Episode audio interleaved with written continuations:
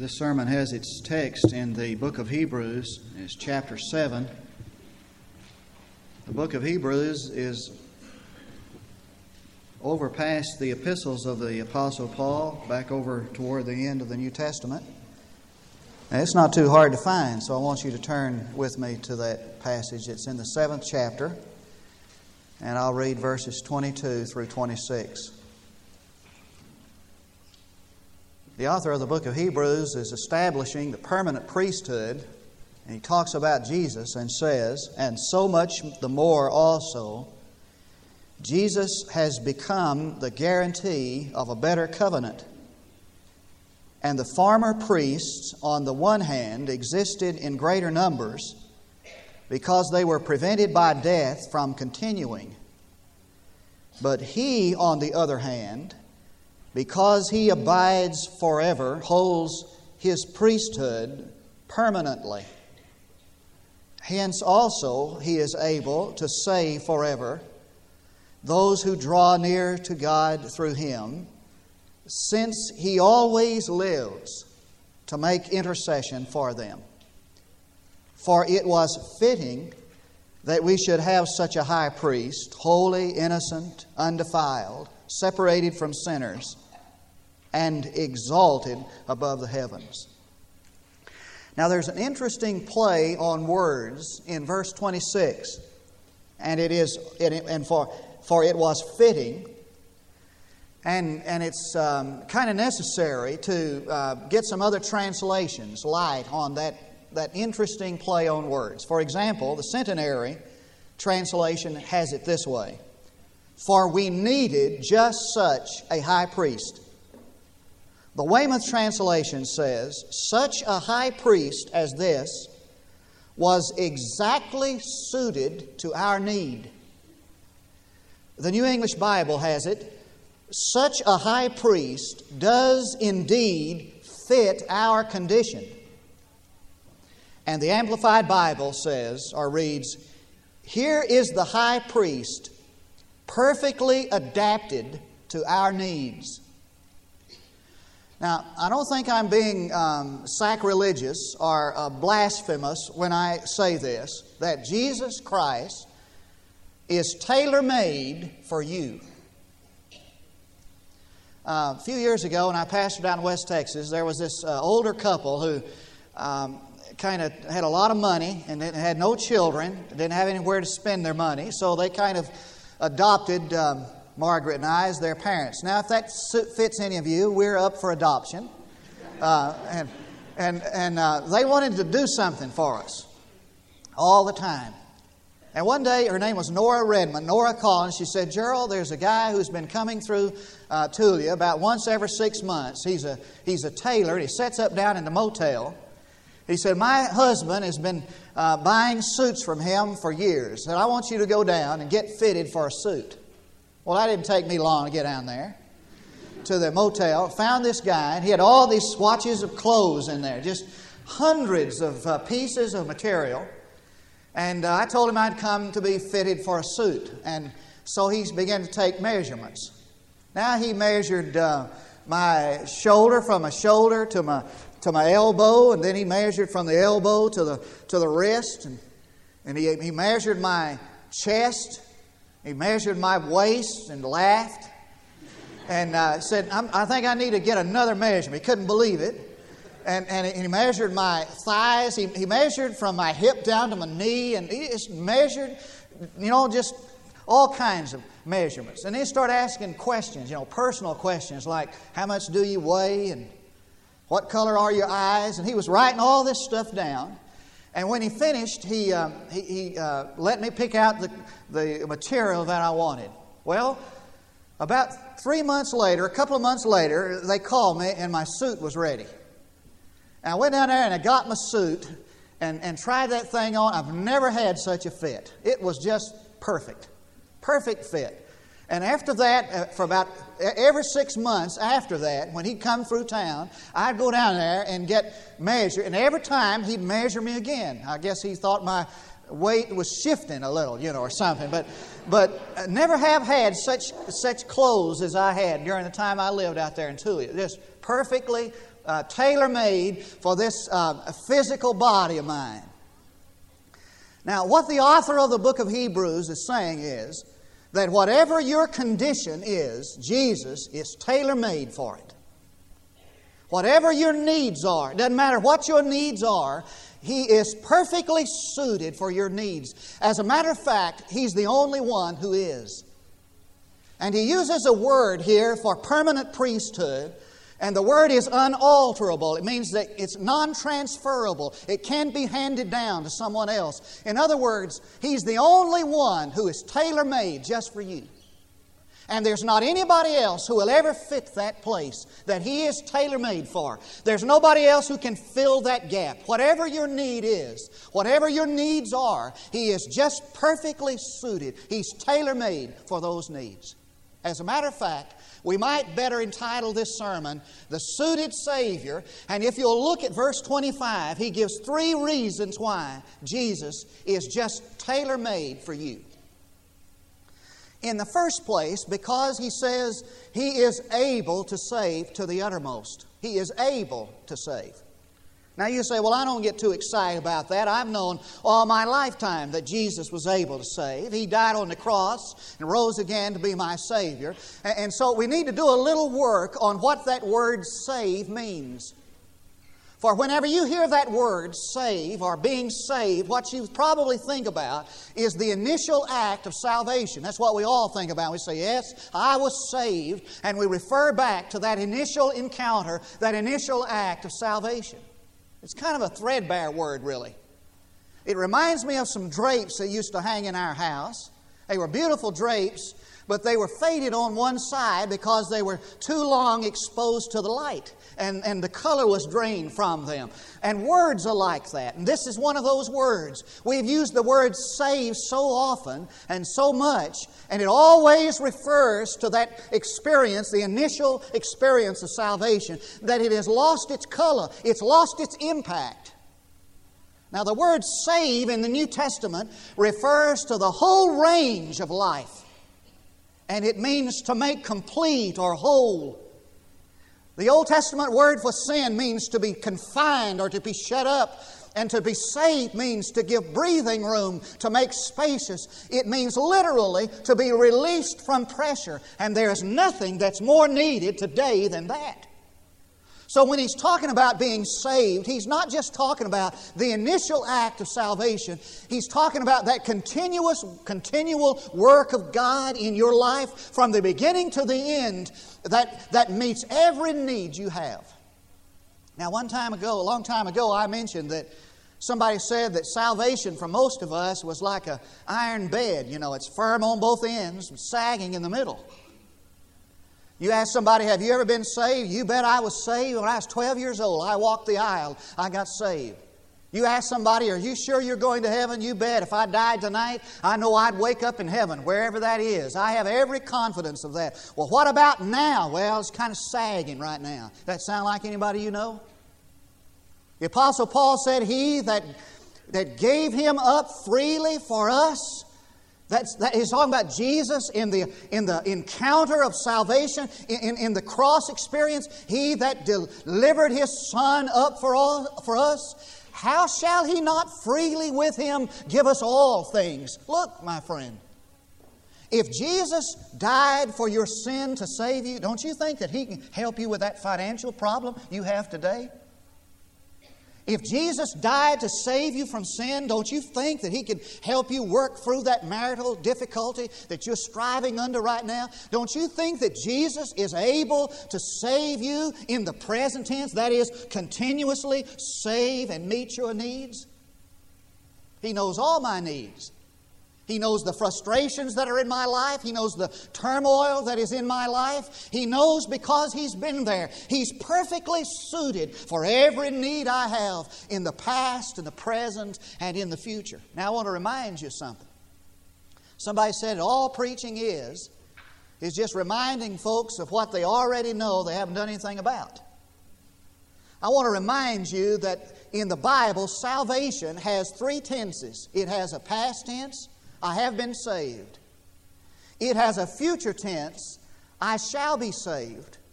but it has a present tense I am being saved.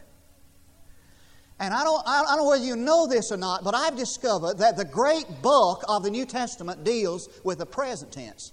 Not with the past, not with the future, but with the present. Now, most of our preaching deals with the past and the future. But the great bulk of the New Testament concerning salvation deals with the present tense, and it says that Jesus continually saves you. He continually meets the need of your life. He continually saves you. And the word is that He saves to the uttermost, and it's like a two sided coin. It means that he saves one in the totality of his personhood mind, his body, soul, and spirit. And he saves him to the point of termination, which is an endless salvation in heaven. But what he began, Paul says, what he has begun in you, he will perfect until the day of Jesus Christ, until the day of redemption. Now, what God began when he saves you, he just keeps on doing, and that is to meet your needs. You think God's going to start something he can't finish? Now, it's the nature of man to start something he can't finish. I heard about a, a, boy, a man who had a little son named Jimmy, and Jimmy came into him came into the house one day, and while, while, this, while his father was reading the paper and watching a little news, and Jimmy announced to his father, he said, Billy's dad has a list of all the people he can whip. And he says, You're on the top of the list. Well, Jimmy's dad not going to take that sitting down. I mean, he's 250 pounds, and that just kind of flies all over him. So he leaves his newspaper and his news, and he goes down the street, knocks on the door where Billy's father lives. Billy's father comes to the door. He says, Jimmy says that Billy says that you have a list with all the guys you can whip on it, and I'm on the top of the list. Is, list. Is that true? The guy said, Yeah, it is. He said, Well, you can't whip me. Look at me. You can't whip me. What are you going to do about that? Billy's father thought about it and he said, Well, I guess I'm just going to have to take you off the list. now, it, is in the nature of man, it is in the nature of man to start something he can't finish. But I want to tell you something God never starts something he can't finish. He that began a good work in you will perfect that until the day of redemption. That means that the need you have today is just what He's suited to deal with. Now, there's some of us this morning who need to be saved from some things from jealousy and from envy, from a critical and censorious spirit, from a feeling of hatred and animosity toward others, from some enslaving habit. Listen, He's tailor made for that. He is able to save you. Not from the uttermost, but to the uttermost. Whatever you have in your life right now, He's able to save you from. And you'll notice in the Scripture that He never saves one in his sin, He always saves him from his sin. I made a discovery not too long ago as I was reading in my quiet time in the book of John, this, uh, in, the, gospel, in, the, in, the, in the epistle of John, that he says that Jesus has come to destroy the works of the devil and to save one from his sins. And he's talking there to Christians. And he means in the present, in the present tense. Not only is he able to save, the scripture says that he is alive to save. Now, this is what he says. You notice in verse 25, he says, For he remains alive, he ever lives. Now, there are two things that need to be said about that. I want you to hang on to these. They're, they're, they're, they're vital to what I want to say. Two things. First is that real hope, whatever that is, real hope, that is confidence assurance, confident assurance, must be placed in a person and not in words or promises alone. Did you hear that? Were you watching me now? Real hope must be placed in a person and not in words alone. One day, God called Abraham to the door of his tent, and he said, Abraham, look out. It was night. He said, Look out at the stars. And he saw all these stars, thousands, billions of them, just like beautiful flowers resting, nestled against a black um, meadow. And he said, Abraham, I'm going to make you a seed as plentiful as the stars in the sky. And the Bible says that Abraham believed God and it was accounted unto him for righteousness. It's always a person that makes a promise trustworthy. And Abraham believed in the person of God. Therefore, he believed in the promise of God. It was during the Great Depression, and a lot of the banks were going broke. And the word got out that the Second National Bank in Chicago was going broke. And so people gathered at night to, to, to, storm the doors of that bank the next morning, trying to get their money out. I mean, there were so many of them, they lined them up and they went around the bank and went for blocks down the street.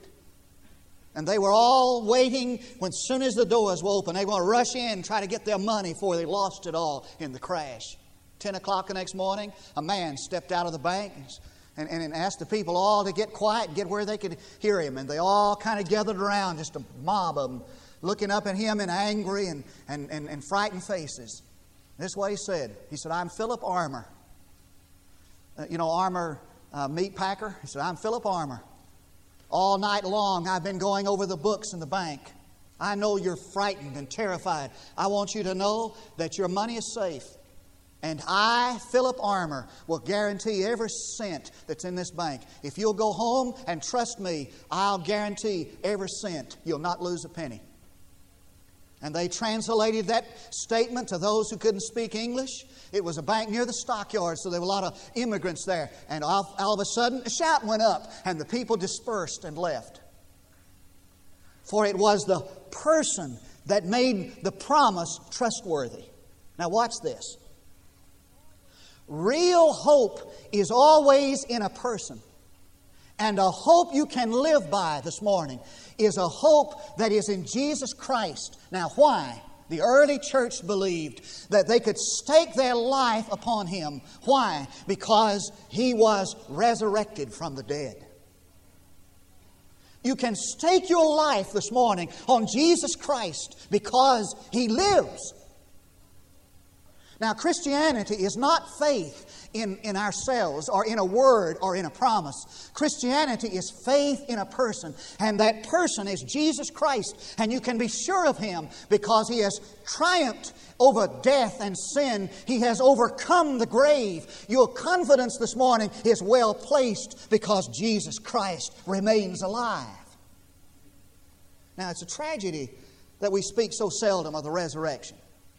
I mean, the early church, in the early church, the resurrection of Jesus from the dead was their was the center of their faith and the reason of their worship. And so they came, they observed, they came to church, they worshiped not on the seventh day, the Sabbath day, which was the seventh day on the calendar, they worshiped on the first day of the week because it was the day of the resurrection. And every Sunday they came to celebrate the center of their faith, and that is that Jesus Christ was alive. Now I'm going to confess to you some, something this morning. There have been times when I've kind of um, got to thinking, I wonder if all this stuff is true that I'm preaching, you know. I wonder if this really is, is real. And I've had, you know, the devil comes and he tries to plant a little seed of doubt in my heart and mind. And sometimes I get thinking, I really wonder if I, when I get up there on Sunday morning and I preach this word, is it really true? And then I remember that the basis of everything we believe and say is grounded in the resurrection of Jesus Christ from the dead. We know he lives. It's the most documented fact in history. Second thing we need to say about it, not only is real hope placed in a person, but the scripture says of Jesus that he remains a priest forever. Did you see that in the text? That just leaped out at me as I studied this text the other day. He says that Jesus Christ remains a priest forever. He remains, watch this, the verb has it, he remains in the capacity of a priest. He remains in the capacity of a servant. Now, what he's saying is this that what Jesus is forever and ever in heaven is what he was on earth in time. Now, what was he on earth in time? He was a servant. It means that Jesus Christ remains in the capacity to minister, to, to, to, serve you. Isn't that marvelous? That even now in heaven, Jesus remains in the capacity to serve and will always be in that capacity. Now, what was he to those people long ago? Well, to Lazarus, he was the resurrection. To the leper, he was new flesh and a new relationship. To the widow of Nain, he was comfort. To the hungry, he was bread. To the sightless, he was light. To the enslaved, he was freedom. To the cripple, he was legs. To the lost, he was redemption and salvation. Now, He remains forever in the same capacity. He's not some dead fact, stranded on the shores of the oblivious years. But warm, sweet, tender, even yet, a present help is He. For faith still has its Olivet, and love its Galilee. The healing of His seamless dress is by our beds of pain. We touch Him in the throng and press, and we are whole again. I want to tell you something about Jesus. What He was then, He is now. There's one other thing that makes Jesus perfectly fit for your need. Not only is it that He is able or that He is alive, but He is advocate. Now it says, He ever liveth. Why? To make intercession. And the word means, it doesn't mean He just prays for somebody, it means to stand in the place of, to be a friend of. Now, the gospel, the, the epistle of, of, of 1 John shed some light on what I want to say. So I want to, I want to ask you to turn to that little epistle right now.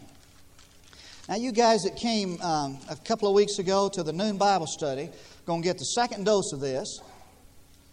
But I'm, I'm aware that um, preaching is just reminding people of something they already know they hadn't done anything about. And you hadn't done anything about, you know, whoever you are that we're here Friday, you hadn't done anything about it anyway. So I'm going to get a second shot at it, okay? First John chapter 2, verses 1 and 2. Because John gives us the perfect example of what it means to have one interceding for us, an advocate. Look at what he says. My little children, I'm writing these things to you that you may not sin. Um, isn't, that, isn't that something? I'm going to write this to you so you'll never sin again. You'll never have another problem. But he said, and if and if anyone sins, we have an advocate with the Father, Jesus Christ the righteous. And he himself is the propitiation for our sins, and not for ours only, but also for those of the whole world. Now, watch this. He's just what you need because He is your advocate. That is, He undertakes your cause. The word means really an attorney.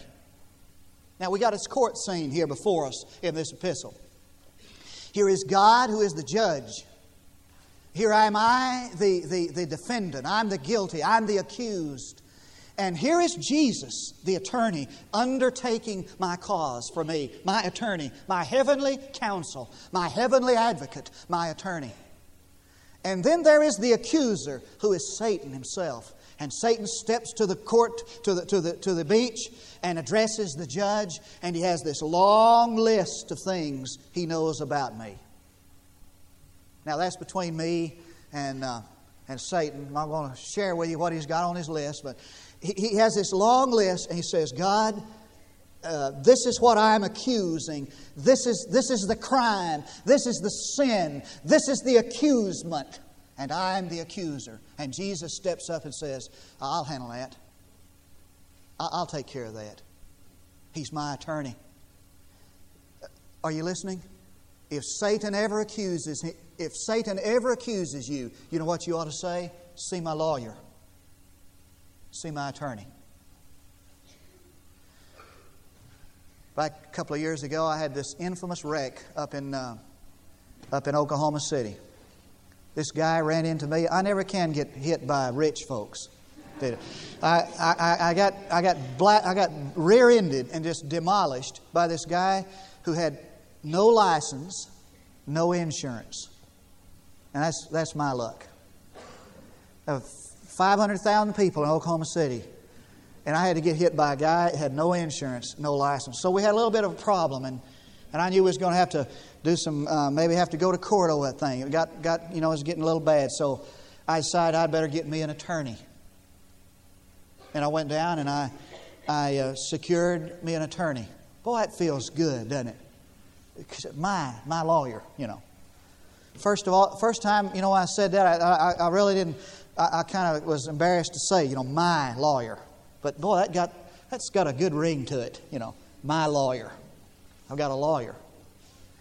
And uh, so I, I, called him. I said, uh, I've got this problem. He said, Don't worry about it, Gerald. i will take care of it.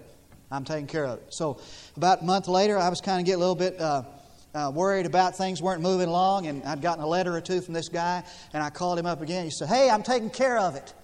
I'm your attorney. That's my business. That's what you're paying me for. Uh, I'll take care of it. I'm my attorney. Just turned everything over to him. He's my lawyer. That's exactly what Jesus is. He's your attorney. And you know why he's so good at what he does? He says it three ways in this text because of his relationship to the judge. You ever go to court? Sure will help if your lawyer is the son of the judge. I, am telling you what, that's going to help out a lot. Why is he such a great attorney? Because of his relationship to the judge.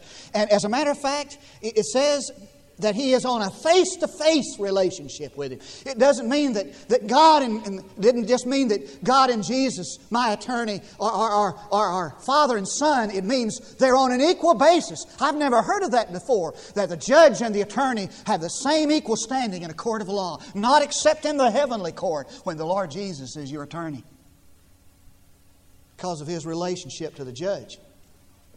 He's so great to be your attorney because of his record in the court. He's Jesus Christ, the righteous one. It means that he's perfect, he's never lost a case. And because of his redemptive activity, says that he is the propitiation for our sins. Now, if you'll just watch this just a minute, we'll be through. That word means covering. Has an Old Testament meaning. You remember when Adam and Eve sinned, they were, they covered themselves with leaves. When God come, came and saw their nakedness, He made for them coverings of skin. Before one could have a covering of skin, somebody, something had to die. The word means covering, means propitiation. What is the covering for our sin? It's His blood. Now, watch this. The strange attorney of mine, when he stands in the court of law, here comes the devil and he says, I've got this long list that I'm accusing Gerald of. This is what he's done in life.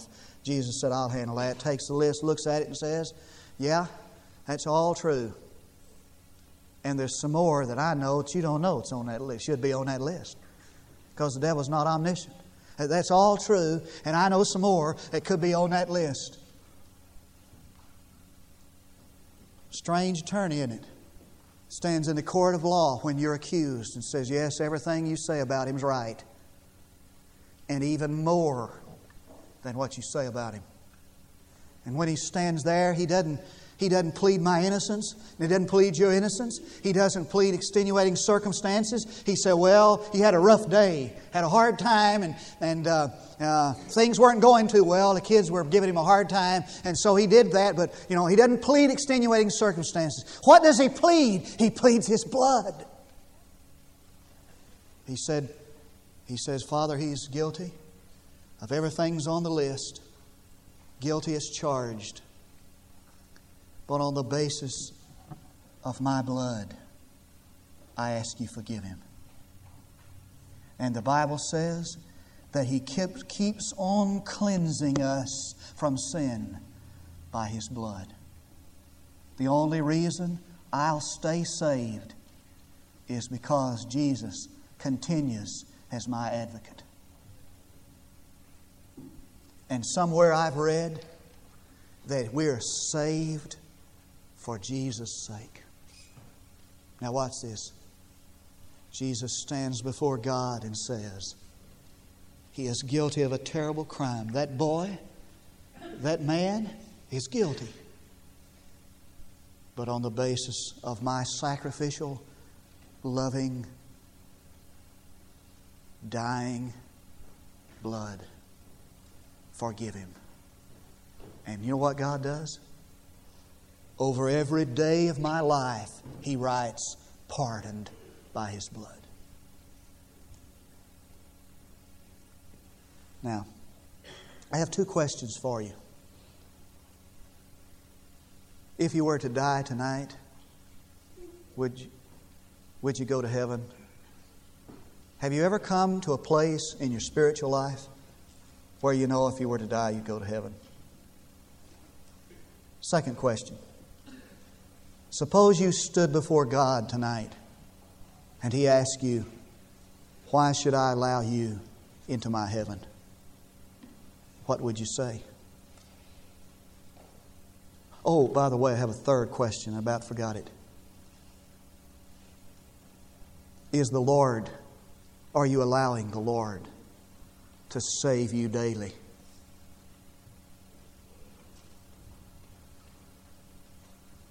Would you pray with me? Father, I thank you that Jesus Christ is perfectly suited for our need. Our advocate, our living Lord. I pray this morning that those of us who have never trusted Jesus Christ, who have no experience in the past to point to and say, Yes, I was saved then. We'll come to Jesus this morning and trust Jesus and Jesus alone for salvation.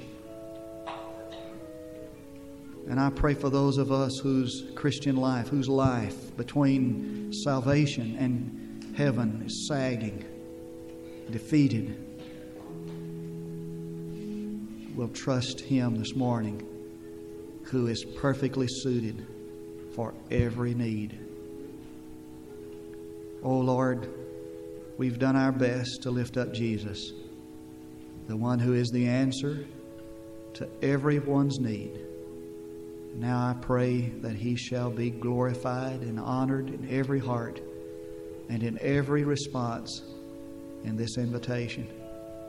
For I pray in his name for his sake. Now, look here. There are three invitations this morning. The first invitation is for you to give your life and heart and life to Jesus Christ. Some of you have done that maybe out there as we've talked with you in the home, and you've prayed to receive Jesus and to commit your heart and life to Him. Now, the first step is the step of obedience to publicly declare that faith this morning. You don't have to say anything, but coming forward and, and presenting yourself for baptism. Before you can get from one to three, you got to go to two. And two is that first step, that first act of obedience, publicly declaring your faith in Jesus Christ. If you really were saved, you're not ashamed of it. You're not ashamed. He's not ashamed of you. Or maybe you've never trusted Christ. You've never confessed with your mouth the Lord Jesus and believed in your heart that God raised him from the dead, that he is the living Savior, able to save. You want to do that this morning? Why wouldn't you want to do that now?